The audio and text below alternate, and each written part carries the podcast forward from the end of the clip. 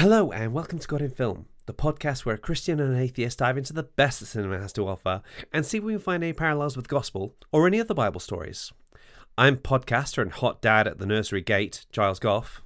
And I'm Kidderminster's sexiest woman and suspiciously atheist RS teacher, Natalie Minaker. And for this very special episode, we're looking at The Chosen, the show that seeks to depict the life of Jesus as seen through his apostles, that is currently onto its third season. Now, Nat, I, like so many things, forced you into watching this. what Yes, did you you think did. of this show?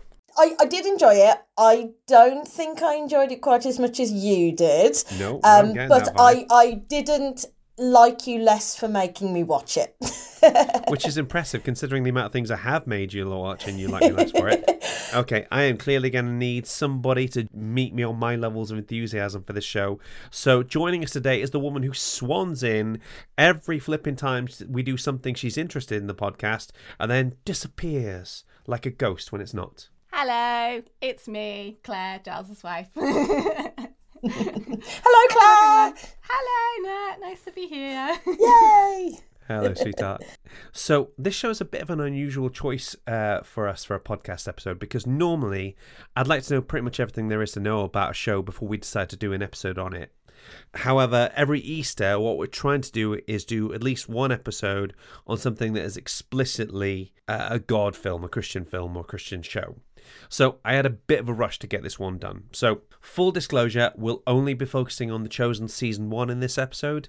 We haven't even seen the special Christmas episode. We've literally only seen what's on Netflix. But hopefully, that gives us an opportunity to revisit it at a later date. Claire, what did you think of this show? I really love it, I've got to be honest. I think Mm-hmm. partly, probably the reason why we're such big fans is the novelty value of getting an actually quality Christian production, Oh my gosh, yes. which does Yes. not happen that often, I'm going to be honest. Yes. No, no so wobbly weird. sets and um, Yeah. hammy acting. No, no one deciding to use the King James version of the Bible to, to to get their lines from. As someone that has uh, has experienced quite a lot quite a lot of Christian media of varying kinds, Mm-hmm. the quality is it is variable. What's interesting, I think, there's there's some uh, very 21st century phrases in there sometimes when it says things like when uh, when Simon is saying to his wife Eden, "I've got this," and you're like, that's that's a very modern particular phrase. But I think for me, with any kind of Christian art, you have to do something that will help you relate to it in some way, shape, or form, help to relate to the audience that you're talking about. So it doesn't bother me so much that a first century uh, Jew would say something like that. I think it's interesting. You can sometimes hear just a very slight tonal shift in the language when Jesus is talking and it's been something that's been scripted by the script writers versus Mm, Yeah, I found that. something that's actually taken directly from scripture. I can't say I picked up on that honestly, but I'm I not as did. discerning as you are. yeah, I think I did, but I think partly that's because there's so many passages in the New Testament that I'm intimately familiar with from having taught them. I'm like, oh, I know this bit. Yeah. Um, yeah, I do know what you mean, and there is a kind of an inherent forna- formality sometimes I think that comes with quoting things directly from scripture that just sort of mm. seems to happen. um, Yeah. yeah, but like I say, the the quality of this I was incredibly impressed by, especially given that so many Christian things tend to be low budget. Not especially good mm. acting and mm-hmm. incredibly cheesy. It's just really refreshing to see something that actually draws me in and makes me want to watch it and that doesn't make me cringe all the way through it. Mm. We've got a Christ depicted here who is doing simple things like making toys for kids and who is just doing simple things like turning up at a wedding because his mum wants him to. and he's so gentle and he's so loving and he's so relevant. I tell you what I, I really did like is I love the characterization of Jesus because I think often when you when you read the Bible the text is is so formal and in previous um, depictions of Jesus they tend to because obviously you've kind of got the human and the divine in one and i think previous depictions often really focus on the divine and they make jesus this kind of otherworldly being which obviously that that is that's part of him but he was also just a dude. And um I, what i really liked was that um, he just seemed really nice and friendly. Yeah. And I think, like, even if he wasn't someone who was able to perform miracles, you could still see how he would get a following regardless mm. of the mm. miracles. Like, he he just seemed to be someone who like I want to sit down and have a chat with him. Like yeah. I've had quite a hard day today, and I feel like a chat with Jesus would probably like probably help. Um, yeah. And that's coming from an atheist. So yeah. I just want I... I want him to hug me and tell me everything will be all right. I know, right? So obviously we wanted to find out more about this show. So what we did was we sent a reporter to Texas where it's filmed to interview the showrunners and the stars of the show. And by we sent, what I mean is I found a journalist who had already been there and done it and just asked him if he wanted to be on the show uh, to tell us all about it. And I did, and he said yes. I'll let him introduce himself. Hello, I'm Sam Hailes. I'm the editor of Premier Christianity magazine and the editorial director for Premier. Sam, it is such a joy to have you on the show. Thank you so much for coming on board today. We really appreciate it. It's great to be here. So, for those that don't know, and let's be honest, that was me like a, a month or two ago, what can you tell us about The Chosen? The Chosen is the first ever multi season portrayal of the life of Jesus. So you'll know, Giles, there have been many films made about the life of Jesus Christ, mm-hmm. some good, some not so good, perhaps. Um, but there's never been a whole series. So a TV series, series, each episode's about an hour long. And what's really interesting about The Chosen is because it's a multi season portrayal, they can do, I think, seven seasons. Oh, really? It means that you can go into some some depth about uh, Jesus and about mm-hmm. some of the characters. So you don't just find out about Jesus, you find out about how people with very different backgrounds view Jesus at the time. Yeah. And the whole show is really constructed around this one word plausibility. Yeah. So it's although it's being faithful to scripture, it's asking that question, is it plausible that this might have happened? And filling in lots of interesting, often biographical detail that we don't get explicitly from the gospels, but I think for the for the most part is very plausible.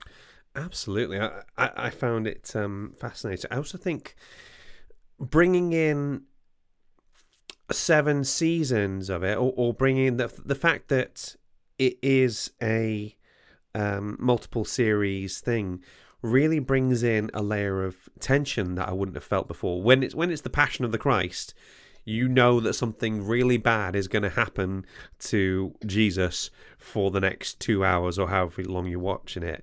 I'm I find myself almost a bit anxious to watch it sometimes because I'm like I know where this story's going, and yes, I know I know it has a happy ending, but I know it has a really gruesome climax to it effectively. So it's it does make you quite anxious about a story that is two thousand years old. Do you know what I mean?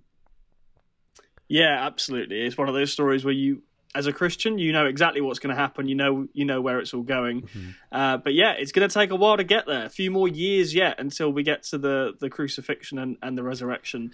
And there's such a huge fan following of mm-hmm. the Chosen that those who are really into it are already asking, what happens when and i think it i think it's seven seasons. It may be six right? But you know what i mean? It's it, it it's some time. Yeah. people already asking well, what are you going to do after that?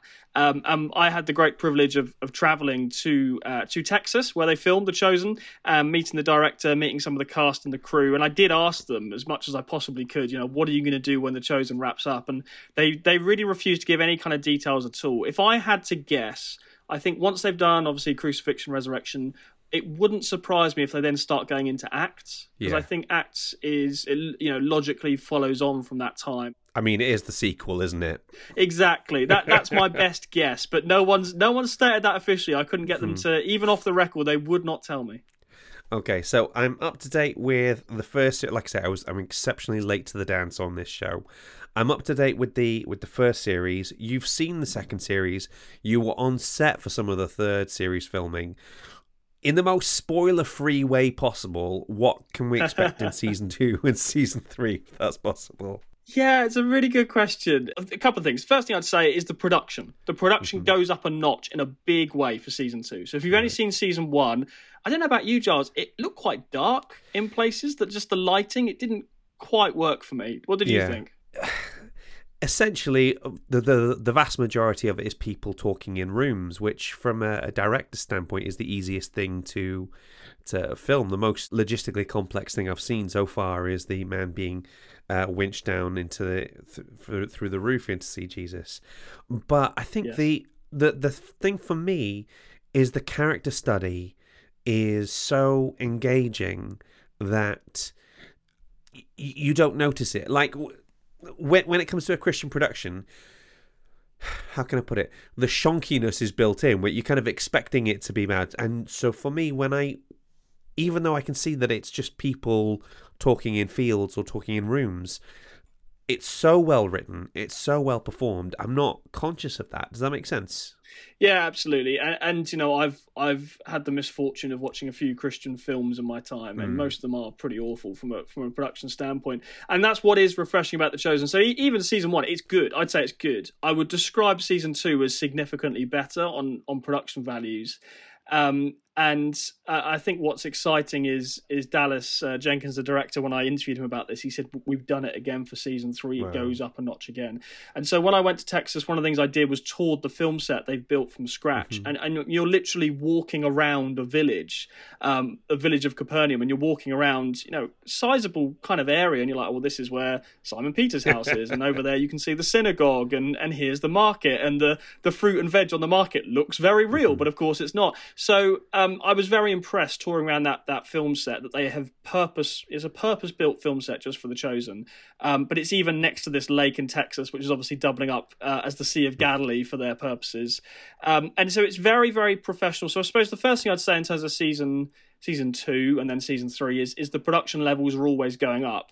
But I, I would want to emphasize that if you are someone who's really into your films and your TV and, and you are frustrated sometimes at the lack of quality Christian filmmaking, I would stress that The Chosen is not that. Yeah. You know, even even from the very first episode, I would argue it's it's a much it's a significantly higher standard than some of the other productions that I've personally seen. So that's the first thing, production. I think the second thing is just what you said, Giles, about character development. That just carries on, and and really, I suppose each episode is can be quite hard hitting and mm-hmm. quite emotional as you watch a different character interact with Jesus, and and I- and I think what I love about that is the, the, the feedback that you hear time and time again from people who watch The Chosen. People often say things like, I watched The Chosen with my teenage son, my teenage daughter, and they really like watching it. And then when the episode finishes, they say, Mum, Dad, was that was that really in the Bible? And it's actually, you know, when people say this is sending my teenage kids back to the scriptures to check if it really happened that way, I think they're doing something right, you know, because I, I think not many things can do that. Yeah. So, um, yeah, I- yeah, and, and then it's impossible to kind of really deal with the spoiler question uh, because, as you say, it is it is based on scripture.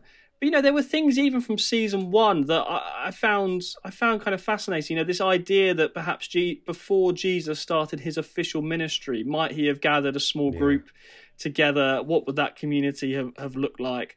Um, and and I don't think it's too much of a spoiler to say that in season two there's a fascinating episode that really is is take they take just one verse from scripture from the Gospels where it says that uh, the, the verse says something like and all in the local area who needed healing came to Jesus and he healed them. So there's one line in the Gospels. They take that one line and then they imagine what would that look like because we I mean I don't know about you I just read that verse and think okay fine but what would that have meant if the, everyone in the local area heard there was someone who could heal them how long would the queue be for a start? And and how would Jesus have set that up? Because he wouldn't have been on some stage. Um, you know, where would would he have set, set himself? At, would there have been a healing tent? What would his prayers have looked like? What would the disciples? Re- so there's all these kind of kind of questions that we don't get specific answers to in the Gospels, but the filmmakers have had to imagine what the answers to some of those questions might be, and it's turned into, I thought, a really astonishing episode that imagines what that queue would be like and how Jesus would have healed all those people in one day. Hundred percent, definitely. So, what is it about this show in particular that has had such an impact? Because it is really quite uh, a runaway success, isn't it? Yeah, and what's unusual about it is is actually the the funding model. Um, and so the funding model of the chosen it's entirely crowd funded and and what that means is they've relied on I think mainly Christians around the world to donate towards the production costs. And the production costs are very significant, you know, we're talking millions of dollars. But I think because because it is so well done, I don't think they've struggled too much to get the investment, uh, which I find very encouraging from a Christian point of view. I think as we as Christians, if we can do things well, God will provide the money. Um, is my my analysis of it. Um, and um, so it's a very unusual way of making TV, um, and it's it's broken some barriers. I think, uh, according to the producers of the Chosen, they're saying you know other people in in kind of TV Hollywood circles are now looking at, this as a legitimate future funding model for other things. The idea that if you produce something decent the audience might actually want to um, get behind it. Uh, and so that's been quite unusual. Is, is the way this has come about is entirely through crowdfunding. That's fantastic. Listen, Sam, thank you so much for talking us, to us today. I really appreciate it and the, taking your time out of your schedule. It's uh, it's it's going to make such a big difference. Thanks so much, Giles. It's been a been a pleasure to chat. And um, if people are interested in my trip to Texas to uh, to have a look around the Chosen, I have written an article all about it, and you can read that at premierchristianity.com forward slash the Chosen. Nice little plug there, very smooth. We'll put a link in the in the show notes for the episode. Nicely done, sir. Thank you very much. Hey guys, it's Editing Giles here. Just stopping by to tell you that if you go to www.patreon.com forward slash God in Film podcast and sign up to our Bishop Waller Bridge tier, you can hear additional interviews and special bonus episodes like our God in Music and God in Gaming episodes. And now, if you absolutely can't wait to hear more from us, you can hear the next episode on Superman before everybody else if you just sign up to our Archbishop Spike Lee tier. And now, back to the show. Okay, Nat, Claire, that was Sam Hailes, editor of Premier Christianity. What did you think? I am really jealous that he got to go and visit the set. Um, and I'm actually, can I just say, really surprised. I didn't think it was set. It was filmed in Texas. No, I, me neither. That surprised me too. I was Yeah. like, oh, they they went to Galilee. Um, who knew that? who knew that Texas was um, so verdant and sandy? no, re- that was really interesting. Yeah, I was talking off mic with Sam, and he told me about some of the criticism that Dallas Jenkins had been facing. I think the thing that surprised me about it was finding out that people had been giving Dallas Jenkins a hard time for heresy and uh, and Oh, really? and cri- yeah, criticizing him uh, for for not getting everything exactly right and not being completely This biblical. does not surprise me in the slightest. Do you know what? I, sometimes I think some people just have to fill column inches. Do you know what I mean?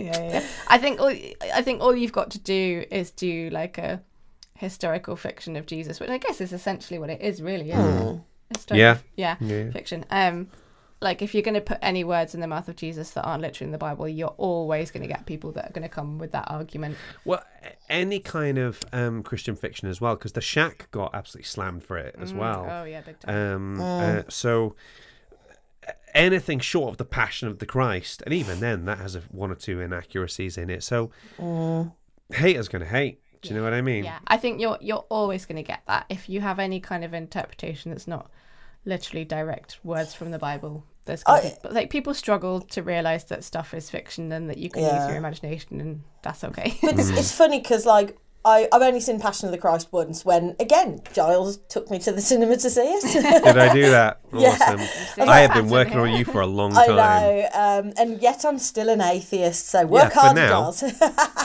for now, um, but no, the my favourite bit in Passion of the Christ is something that was added in, which is Jesus inventing the dining room table. Yeah. yes, I Yeah, yeah, love yeah. that. Love that of my was- favorite bits. I'm pretty Yeah. sure that's not in the New Testament, but No, it's No. not. And this is the thing.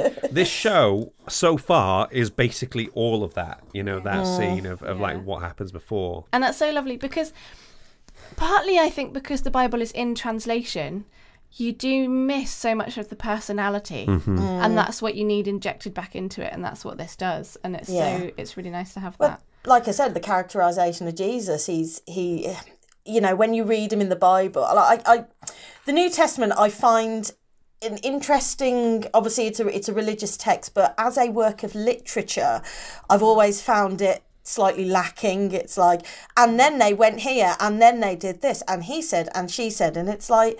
You know, use an adjective occasionally, and this is Wait, did you not read John? yeah, well, John is just like pure poetry, but Yeah. it can be quite difficult to actually understand what point he's making. He's a, he's mm. got the the wordiness of the Pauline epistles as well. It's just like, dudes, get to the point.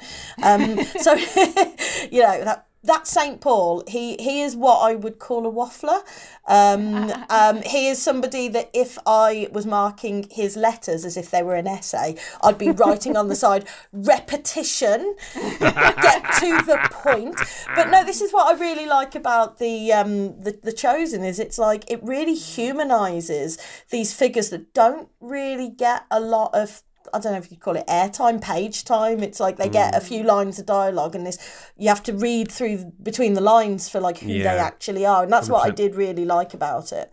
It reminds me of that line from uh, in Dogma where Chris Rock is playing Rufus, the thirteenth apostle, and it says about how it went from uh, Jesus being twelve years old to being thirty, Yeah. and it's like that is some pretty poor storytelling, Yeah. and and this is effectively trying to like fill in some of those gaps. Do you know what I mm. mean? Mm. Yeah, yeah. And I think I've been feeling recently reading the Bible like there's so much that you miss not getting Jesus's tone mm. when he says something to someone. There's things that he says to people and you're like, "Oh, depending on how he said that, it could be taken so differently." Um so it's just nice to see a depiction of something which obviously I know is not like it's someone's interpretation of it, um, but it's just nice to see it in in flesh, as it were. Yes. the word made flesh. Now it's time for finding the faith in the film. Da da da da da da da. we didn't rehearse that.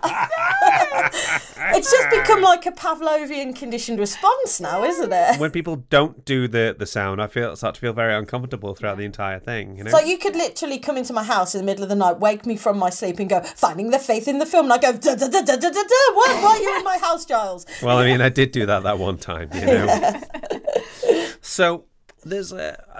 Uh, I'll be honest with you. A lot of this episode is going to be me and Claire just obsessively fangirling over this show, and uh, I'm fully ready to embrace that. But there's one or two things I'm going to pick out before we, we get to that that I thought was interesting. So, do you remember the first episode? As we we talked about the the first episode being a little bit on the slow side, and Yeah. uh, it's all told from Mary's perspective. Um, Mary Magdalene's perspective, but if you remember, she's not credited as that in the at the beginning of the show. Can you remember what she's, She's called? Lilith. Yeah, Lilith. Okay. So, Lilith is one of those kind of characters that, you know, we talk about Christian headcanon and Gilesian headcanon. Yeah. Lilith is uh, Judaic headcanon, basically. She Yeah. sort of stems from a bit, uh, from, incl- interestingly, a bit of Mesopotamian mythology. So Lilith, also spelled Lilith, Lilitu, or Litus, uh, she's theorized to be the first wife of Adam, which is mental. but um, do you know why? you- okay, this is going to sound insane, but do you know why they she's thought to be the first wife of Adam? Well, I mean, she turns up as a character in the Sandman comics. So I'm going to save you some time. She turns up as a, as a character in pretty much flipping everything. In Lucifer and Supernatural. well, If you- Lucifer's obviously Sandman universe, so same yeah, yeah, Lilith. yeah. But it is, but it's Sandman adjacent. Um, So this is one of those things that comes down to just that the way Genesis is written is could be interpreted a few ways. So what it comes down to is that in Genesis 1 and Genesis 2, the creation of man and woman is described twice. Mm. Yeah, my year nines notice that when I do it with them. So instead of somebody just going, okay, somebody's just mentioned that in passing, and now they're going into it in more detail, some Jewish scholars believe that that was two separate events.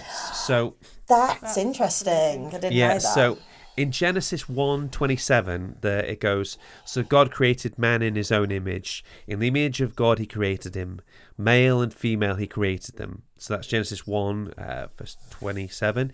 And interestingly, that is the first bit of poetry in Genesis. So that makes it also the first bit of poetry in the Torah and in the Bible.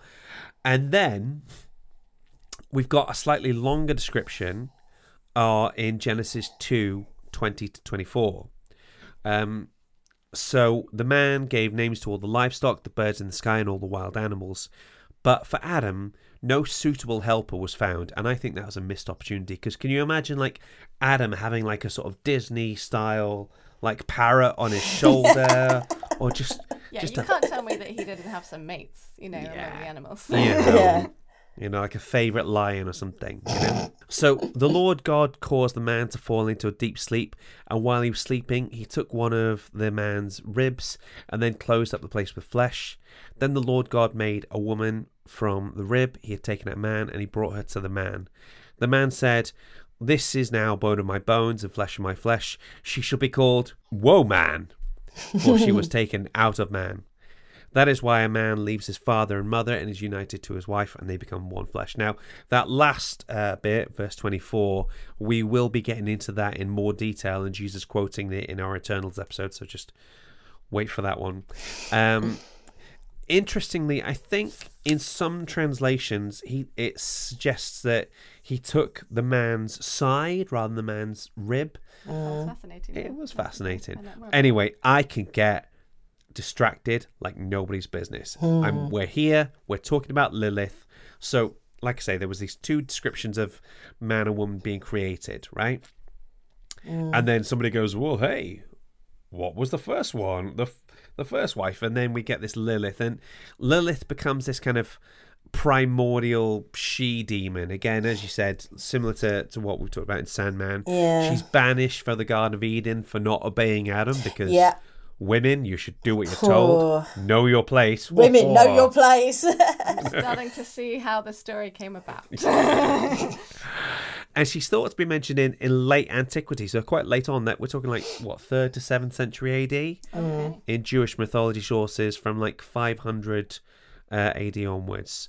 Now, Lilith appears in various concepts and localities that give partial descriptions of her. She's mentioned in the Babylonian Talmud. The Talmud is uh, another kind of holy book of the, the Bible, and it's more like if you imagine you've got the Torah, you know, the, the first five books of the Bible, uh, the, the first five books, I think. The Talmud is like a, a collection of like commentaries and sort of teachings from rabbis and stuff like that.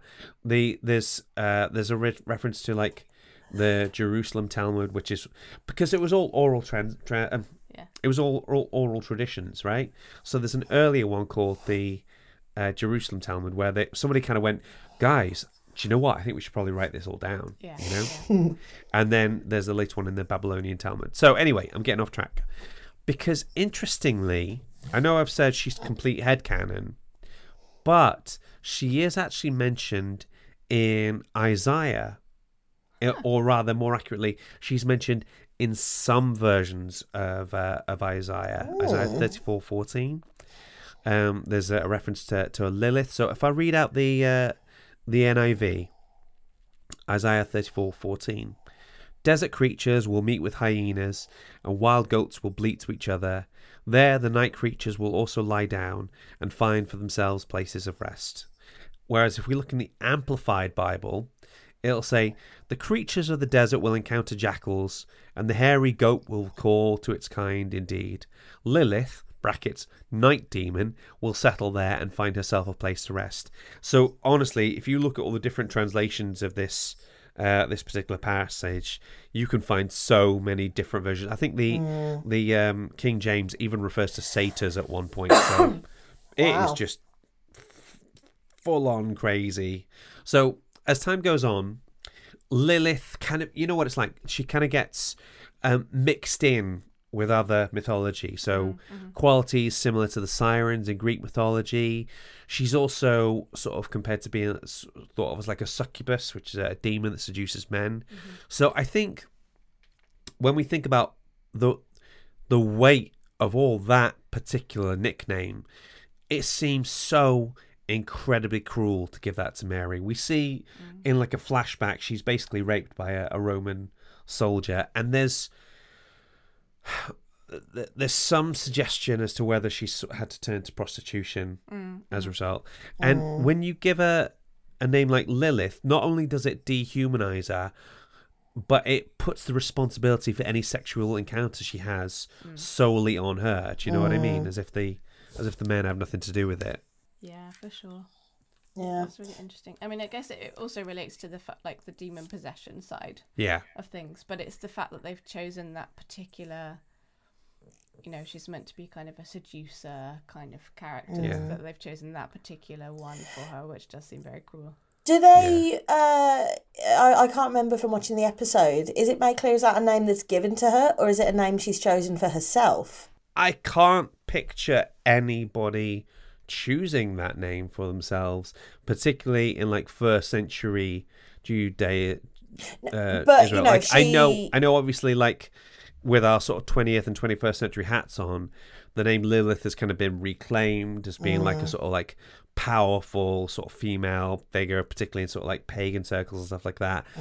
But in this particular period, I don't think they that a person would choose to give himself that nickname. What I Do you mean know what I is mean? like if she um has already become possessed by demons at that point, Mm. it could be a name that's like a warning, like keep away from me. That's Um, interesting. a way of kind of like, well, do you know what? I'm clearly a bad person. Yeah. Um, I'm gonna I'm gonna lean into it. I'm gonna I'm gonna go all the way, and I can't be saved. So I might as well give myself the name Lilith, so at least people Or- know what to expect. Yeah, yeah, that's interesting. Or the other way of looking at it is with the with the sort of spiritual aspect on. If we think of Lilith as an actual demon, it could be the actual demon Lilith is sort mm. of. What's the name? Yeah, the name of the demon. Yeah. Also, if she is engaging in sex work, she's probably going to want to use an alias as well. So it could be that Yes. she chose that as her alias because she doesn't mm-hmm. want to use her real name mm. doing that kind of work. Yeah, I did love the end of that episode though. I did not see that coming when he just was like Mary. Like, what? Yeah. Yeah. And uh, I didn't realise the Magdalene was of Magdala, which Oh, did you not? no, no. I just I just assumed it was a family name, but no, I guess it does make sense. Yeah. So there's at this point there is more Marys than you can shake a stick at. You know, Too many it's like They're all It's Marys, like- Johns, and Jameses. yeah. yeah, it's like the amount of women we know called Sarah or uh, Emma. or, or Emma or Gemma, flipping Gemmas all left, right, and centre. You know. Yeah, Gemma's falling out of cupboards and Yeah, yeah, yeah. yeah. under the bed. So there's there's Mary, there's uh, Maria, there's Mariam, there's all kinds of things. So you do need to distinguish them from one another. Now Mag- Magdala, I think, is a fishing village. I I might just be imagining that from the film Magdalene, um, but uh, but yeah, we can come back to that. It's almost links to into just how they have. They have to give nicknames for people because so many people have got the same names, like Big James and Little James. You know. Speaking of giving names, there was something in I think episode three Yeah. that you were particularly interested in. Yeah, so episode three in particular is the episode with the children, um, where Jesus, a couple of them kind of sneak into his camp, um, which I absolutely loved that episode because you're partly because you're so used to these days. You're watching a program, you see a couple of children creeping into a lone man's camp and start interacting with him, and you instantly go, "Oh no, it's going to be that kind of horrible show." Um, and it's not like that's not referenced that this is dangerous for them um, to be kind of talking to a strange man. Um, but then it's so pure. It's so lovely.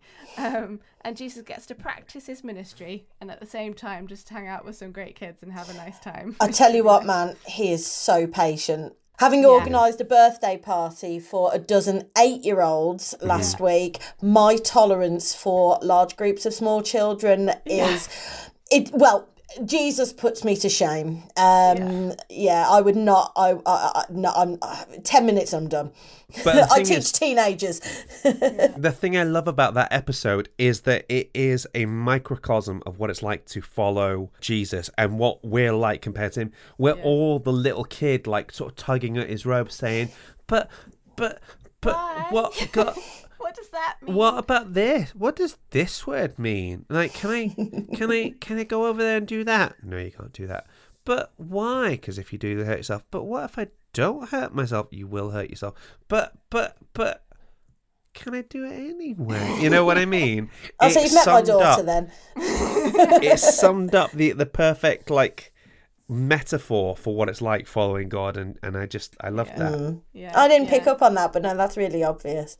Yeah, yeah. And the fact that he respects children mm. as well, I think, mm. is so important. Like, in our culture and probably in that culture then Jew- children don't get a huge amount of respect and aren't particularly listened to or paid attention to a lot of the mm. time and are seen as more of an annoyance and he really values them and what they have to say um, How many children actually turn up in the New Testament? Because there's references to like groups of children, but are there any like named children or children you who get? wouldn't. You wouldn't. It's the same with the feeding the five thousand. It's like feeding Mm. the five thousand men. You know. yeah I mean, you've got to remember in the Roman world, uh, a, a child, a, a- so many of them aren't actually surviving Mm. infancy yeah that I think it's only after like their their first year or maybe even like three Five years, I think usually, five years before they're even sort of granted like status of being a person. You know, Mm. it's like oh right, okay, well, looks you've survived. It looks like you're going to stick around. Yeah, yeah.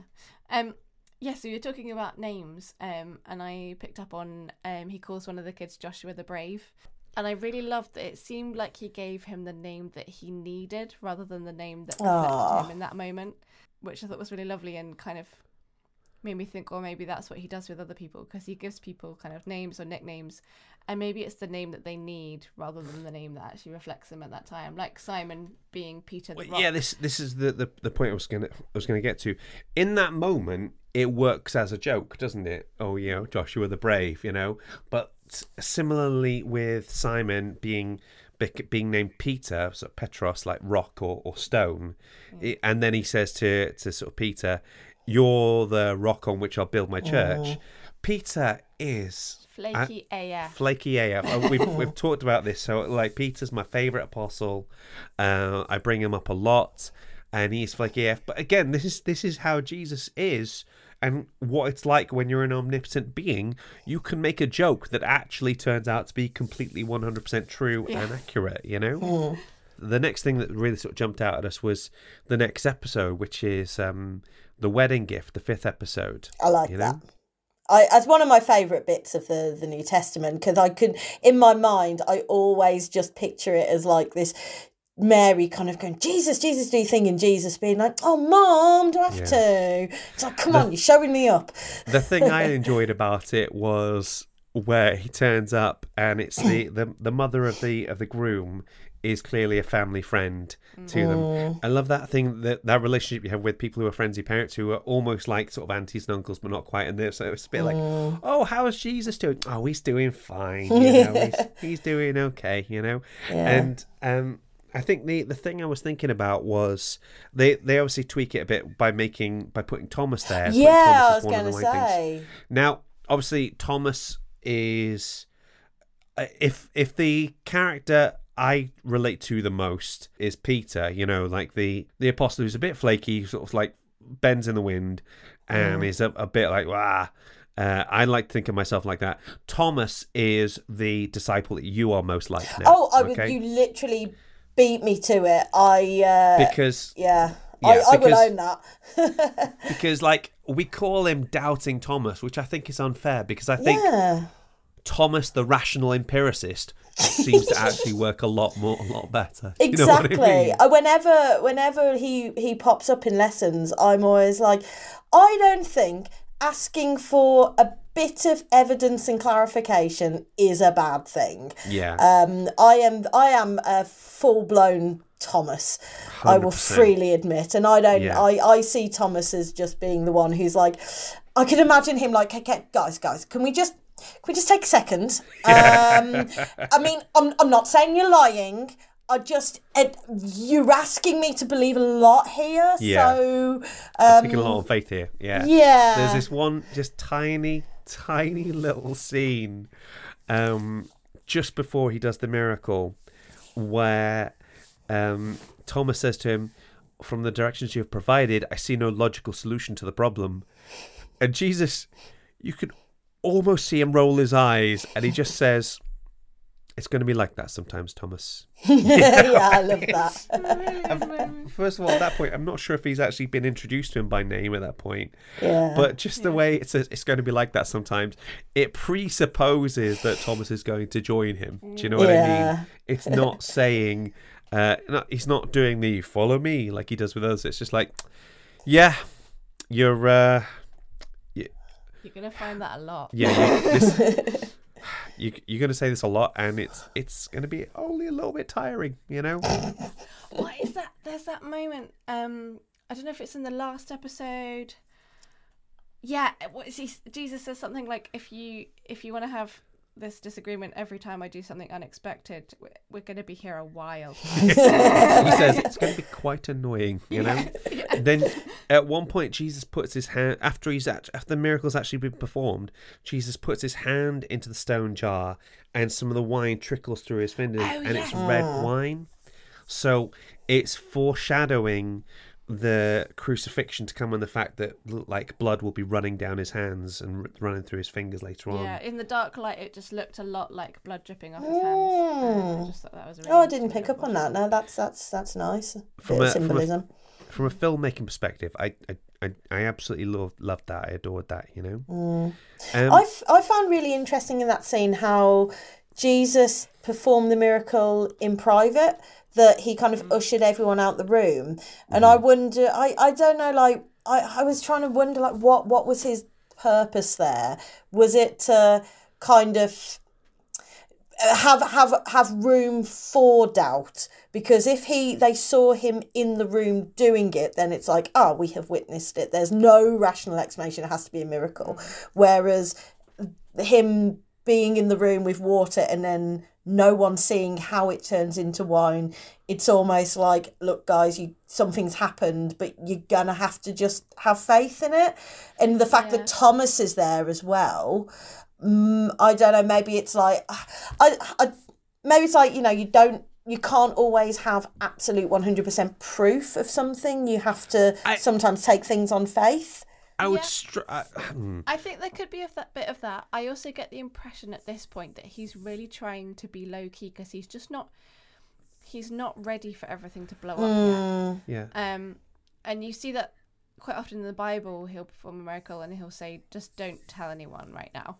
yeah Um, I- I, think he's trying to put like put off the time when everything just goes mad and he can't move for crowds because it's just not it's just not time yet. And that's the thing I found was interesting was that it to me that just seemed like the human side of things. That I I know I see what you're saying about like be able to give room for doubt, but honestly, mm. they're they're only just outside the other door. If mm. if the if anybody could believe that Jesus has somehow lifted these big stone jars, replaced them with wine that just come, frankly, for me, that requires more faith. You know, We Uh, it's that- something I um I teach with my when I do miracles with my year sevens. A little like thought activity we do is what could be a rational explanation that doesn't and med- let it be a miracle. And like some of the stuff the kids come up with is quite funny. It's like well he had like he had like some like powder in his pocket that he added to the water and it made it taste like wine, or that like he just found some fats that they'd forgotten about and stuff like that. yeah to me this just I, i'm i feel like i'm going to provide a really boring explanation but to me this just feels like the human side of things. Mm. Not that jesus is doubting himself necessarily mm. but performing an actual miracle even if you know that this is your destiny you still probably don't want to watch people doing it in the same way that you don't you don't we don't invite audiences to watch rehearsals you don't run a marathon for the first time by being at the marathon you do some mm. things in private first Yeah. until you're ready to show it to the outside world I think that's a really good point. Also, it's the first time he's done this, and I guess maybe this is the first miracle he's performing. He knows this is the start of something. He knows this is the start of it, and he just wants to take a minute with God in private. Mm. To be like, okay, let's just do this one together on our own before I have to start facing all of the people. and also it's earlier than he expected as well. I mm. think mm. how can i put this? I think okay if you know what's coming from his from his perspective Yeah, if you know that you're going to start yourself on a path which is ultimately going to get you killed Yeah. and you know there's a purpose and you know there's a reason for it and you know that that is God's plan that's fine but for me I would just want to savor the last few moments of my old life Yeah. Mm. you Yeah. know I can imagine that. Yeah. it's, uh, it's this is a terrible example but do you remember when we moved house when we moved from the flat Yeah. To to to the house we're in now. And the reason we did that was because we needed a bigger place if we were going to have a have a kid.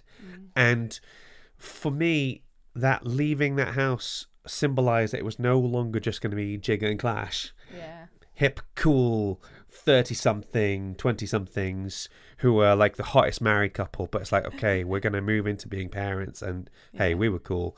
Um, Claire was. Um, yeah. And it's just that, it's that sadness. And, and again, this is me, this is me reading into it. But I think, I think sometimes it's like a reluctance to leave an old part of your life. even if you know you you've got to go into the the new part of your life and it's good and it's proper and the rest of it leaving that sa- part behind might Yeah, be it's hard, yeah. you know yeah. No, that Um, makes sense.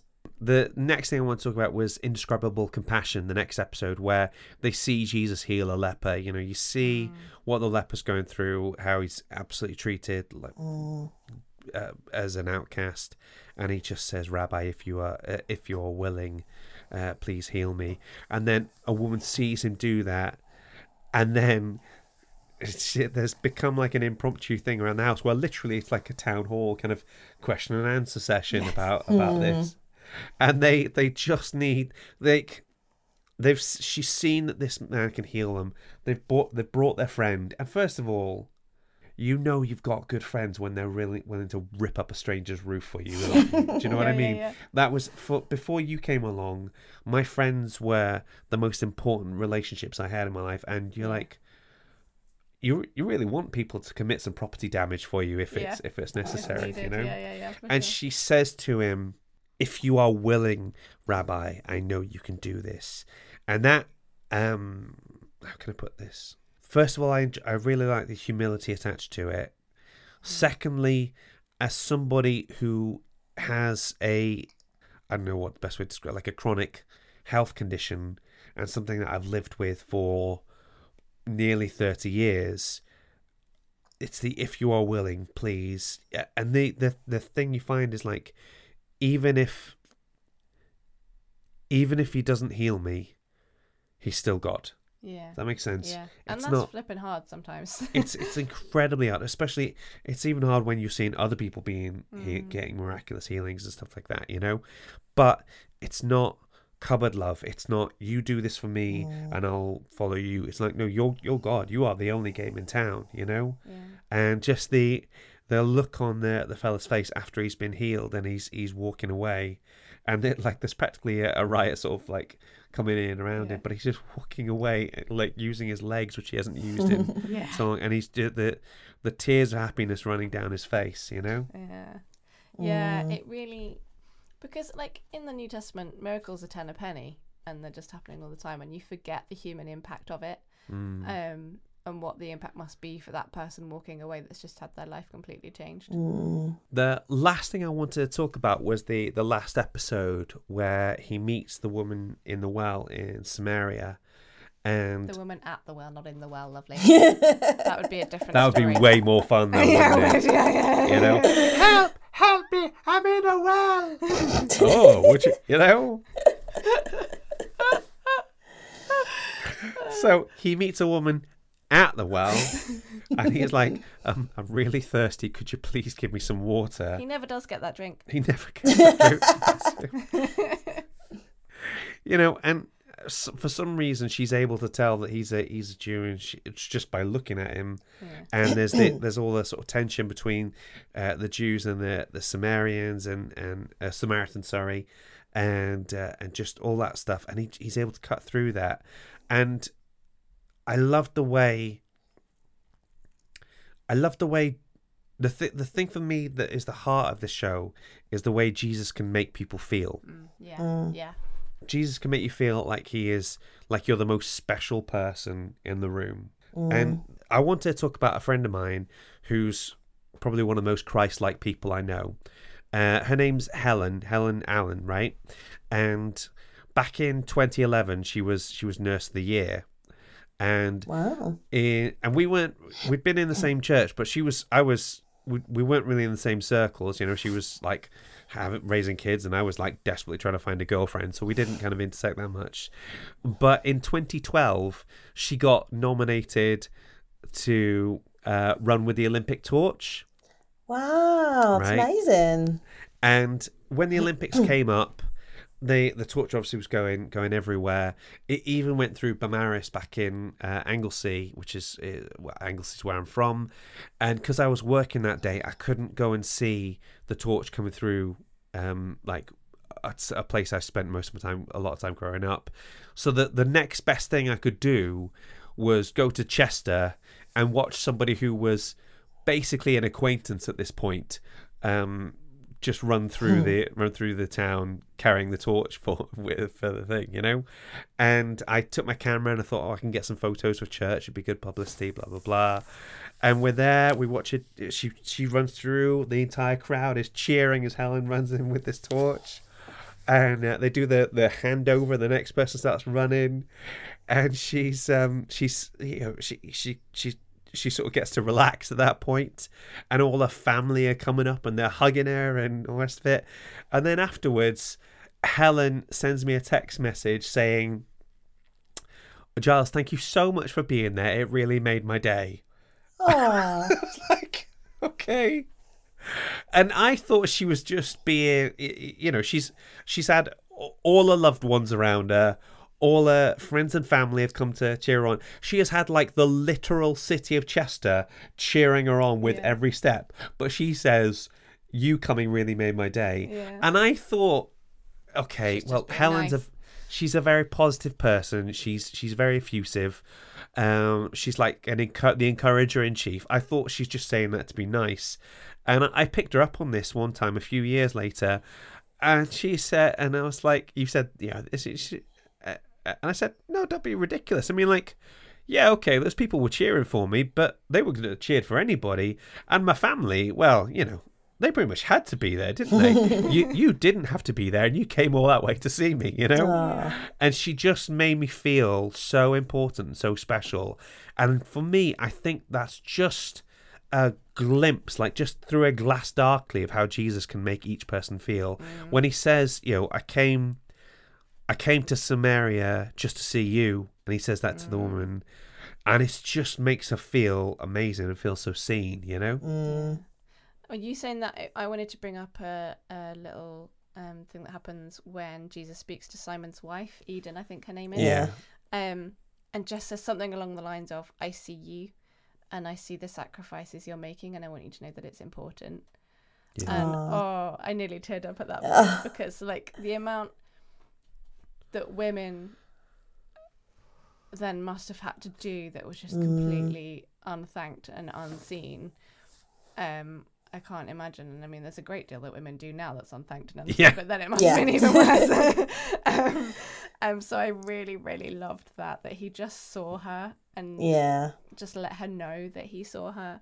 Um, and we- like we know that women followed him um a lot on the, and were just as taken by him as as the men were that followed him. Obviously, we hear less about it, but we know that women did follow him, and that there, a lot women were among a lot of the first disciples and the first um, members of the church. And so he must have given them a reason. Um, and this really does it for me. That he, I, I really can imagine that he just saw women in a way that they weren't used to being noticed. Yeah. made them feel important and valuable as much as the men were, and that just really struck struck me and stuck with me. Yeah. I have three things that I'd like Yeah. to just mention. First of all, for it. Autistic Matthew. Yes. I Yes. love him. I Yeah. mean, like, I Googled it because I remember I was watching it. I was like, hang on a second, this characterization, I recognize this. And I Googled it, and it was obviously a very deliberate choice. And the, um, who's the guy that made, is it Dallas? Uh, Dallas? Jenkins. Yeah, so he said he wanted to show that like uh, the kingdom of God is for everyone, um, and I think that is you know you you obviously autism has always existed. It, it wasn't just invented in the nineties, which some people kind of argue, but um, and like of course you would have had autistic people back then, and of course they would have ended up probably working as tax collectors if they were quite good at maths, which, a lot of autistic people are. Not wanting to generalize, but it is part of the stereotype, and so it was quite nice to see that. Do you know the other the other thing that ju- jumped out at me from that was um, Simon Peter's reaction to when he tells Matthew, uh, when Jesus tells Matthew, "Follow me." Yeah. And I think the the thing we so often forget is that Jesus isn't aligned to any party political view. Jesus wants everybody to follow him. So there will be followers of Jesus who you don't like and don't agree with. They might they might even turn up at your church wearing a MAGA hat, but Jesus loves them just the same, you know?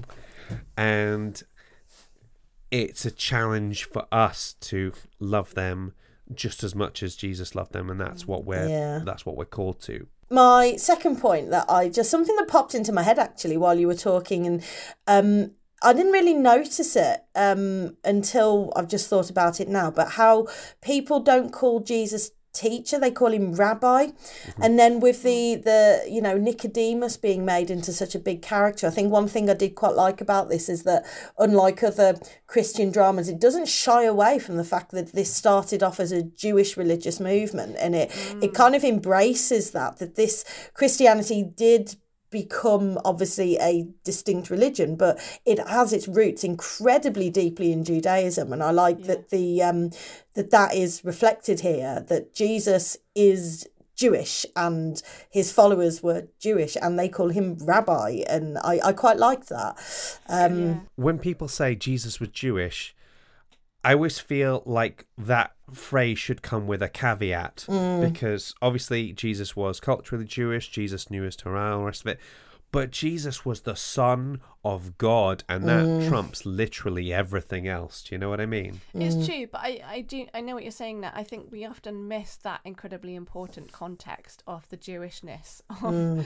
of where he came from, and I think we can learn more if we know more about Judaism. We can learn more about the context of Yeah. our own faith. Um, so because you you you can't remove Christianity from Judaism because Jesus himself said he said you know I'm not here to replace Mosaic law I'm here to fulfill it so he's himself placing himself within that Jewish context.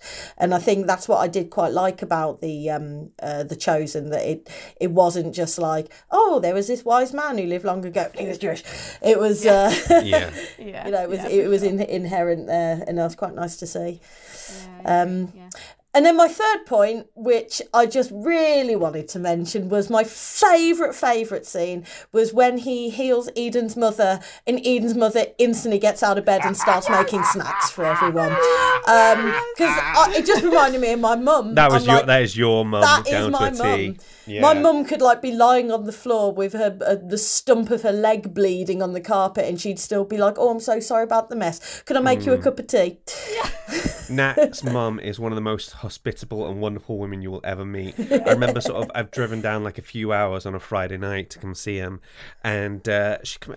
Oh, hi, how you doing? I was the driver okay? Oh, that's fine. Here you go. I've made you a bacon butty. Nat and Matt are upstairs. If you want to just go up and go see him, that's fine. You know, absolutely adore Christine. Yeah, I think my, Yeah. my mum would adopt you, yeah, yeah, yeah, yeah. That sounds good to me. and my It's the dad fact- actually. The fact that she was just sort of obliv- oblivious, like what? Why am I in bed? Why is Yes, I love staring me? that. Let's go. Like, come on, let's get, let's crack on. Let's make some food. What are you all Yeah. doing? No, I just love that scene. It was so it, It was, was a lovely bit of humour. that wraps up our finding the faith in the film. We have a review, if you can believe it. Ooh. Over on Facebook. God in Film is an engaging podcast that delves into the fascinating subject of religion in movies. The hosts are two awesome friends who, between them and their guests, provide insightful and nuanced perspectives on how these themes are portrayed in cinema. From Hollywood blockbusters to independent films, they explore the various ways in which filmmakers grapple with questions of God or themes of God versus traditional storytelling. Their discussions are well informed, thought provoking, and accessible, making them a great listen for both listener for both believers and non believers alike. The podcast production quality is also top notch. Thank you. Making nice. it a pleasure to listen to. Whether you're a movie buff, a believer, or simply interested in exploring big questions about life and existence, God in Film is a podcast worth checking out. Highly recommended. And that comes from Ben Walker over on Facebook, and we could not love Ben more at this point. Thank you, Ben. Okay, that wraps up our much longer than I expected to episode. Nat, Claire, have you had a good time? Yay! Loved it. Always. Fantastic. okay, ladies and gents, our superhero season will be starting uh, very shortly. For our top tier patrons, you can listen to our Superman episode right now. I really hope you've forgiven me for the April Fool's episode that you had last week. I'm not sorry, I'd do it again. And I told you no one would get it, Giles. I don't care, we're still doing it anyway. and I hope you can join us for the rest of our season. Bye. God in Film is hosted and created by Giles Gough and Phil Coleman. mixing and editing by Giles. Our logo was designed by Julie Walsh. and our theme tune was composed by Rick Lee. Waffle editing by Nick Matthews. God in Film is a Dash production. Please rate and review, unless it's a one star, in which case, crowdfund a multi part series about the life of Giles and how his ideas are just not that interesting.